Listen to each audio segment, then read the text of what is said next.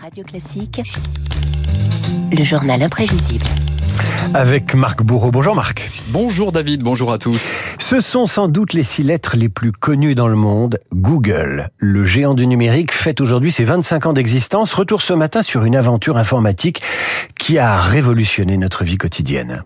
Et pour tout comprendre, il suffit de taper sur votre clavier David. Internet, c'était comment avant Google? Eh bien, il y avait ce moteur de recherche. Ou encore celui-ci. Il suffit de demander et l'ICOS va chercher. C'est facile.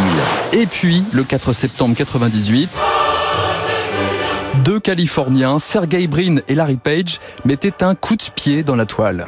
Nous faisons attention à nos finances et nous travaillons sur la rentabilité pour devenir une très grande réussite commerciale. Pourriez-vous devenir un jour milliardaire? J'espère bien.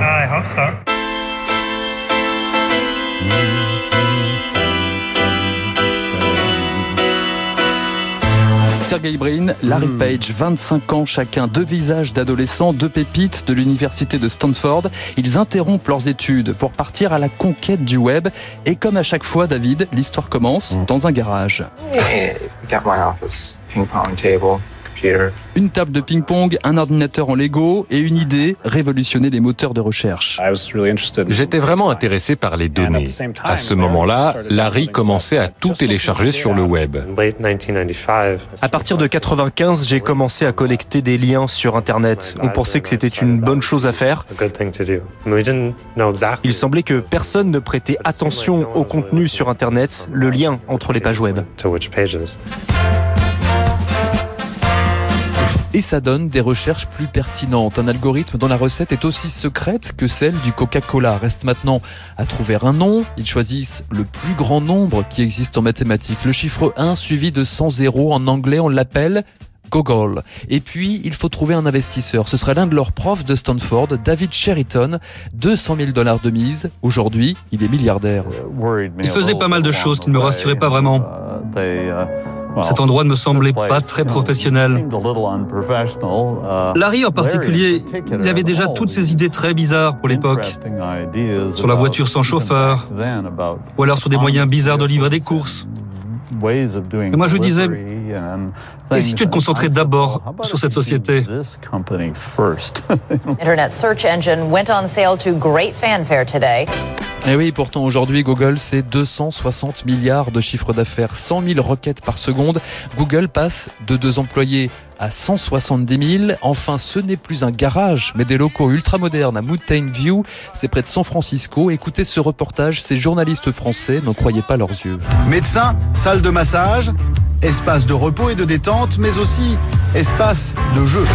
Objectif, accroître la productivité des employés et leur engagement dans la mission sacrée et un brin mégalomane que s'est fixé Google, rendre le monde meilleur, excusez du peu. Depuis combien de temps travaillez-vous ici Six ans. Et c'est sympa de travailler à Google Vous plaisantez, c'est le meilleur boulot au monde.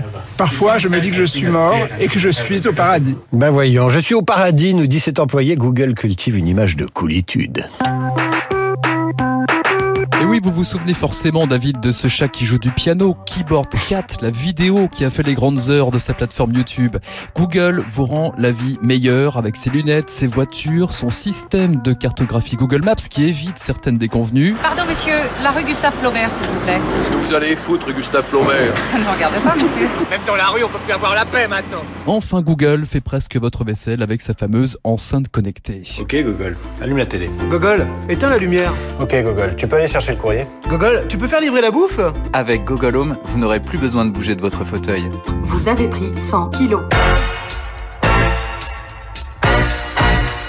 En revanche, pas si cool Google avec la concurrence. Tu vois, le monde se divise en deux catégories. ceux qui ont un pistolet chargé et ceux qui creusent.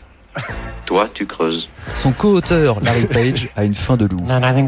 Je pense qu'une part de notre travail est de créer des choses nouvelles ou de les acheter au tout début. C'est de regarder comment nous investissons nos ressources et continuons à grandir.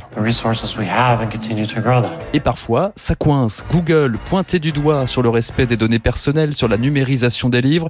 En 2008, Nicolas Sarkozy en fait une affaire d'État. Pas question de toucher aux ouvrages de la Bibliothèque nationale de France. Il n'est pas question de nous laisser déposséder de notre patrimoine au bénéfice d'un grand opérateur, aussi sympathique soit-il, aussi important soit-il, aussi américain soit-il.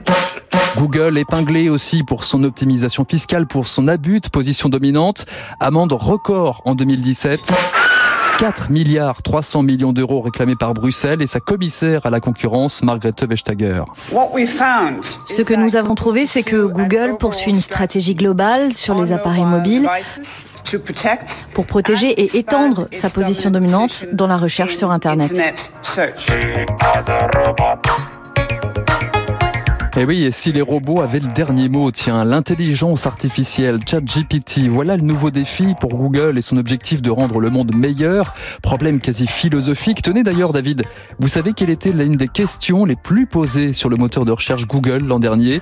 Eh bien, tout simplement, quel est le sens de la vie? Quel est le sens de la vie? Ça me rappelle un film des Monty Python qui a 40 ans cette année. The Meaning of Life était sorti en 1983, mais ça n'a rien à voir. Marc Bourreau et son journal imprévisible avec une super bande son à retrouver chaque jour à 7h50 sur cette antenne. Vous restez avec nous tout de suite. Le football et ses milliards, un marché en expansion, toujours plus.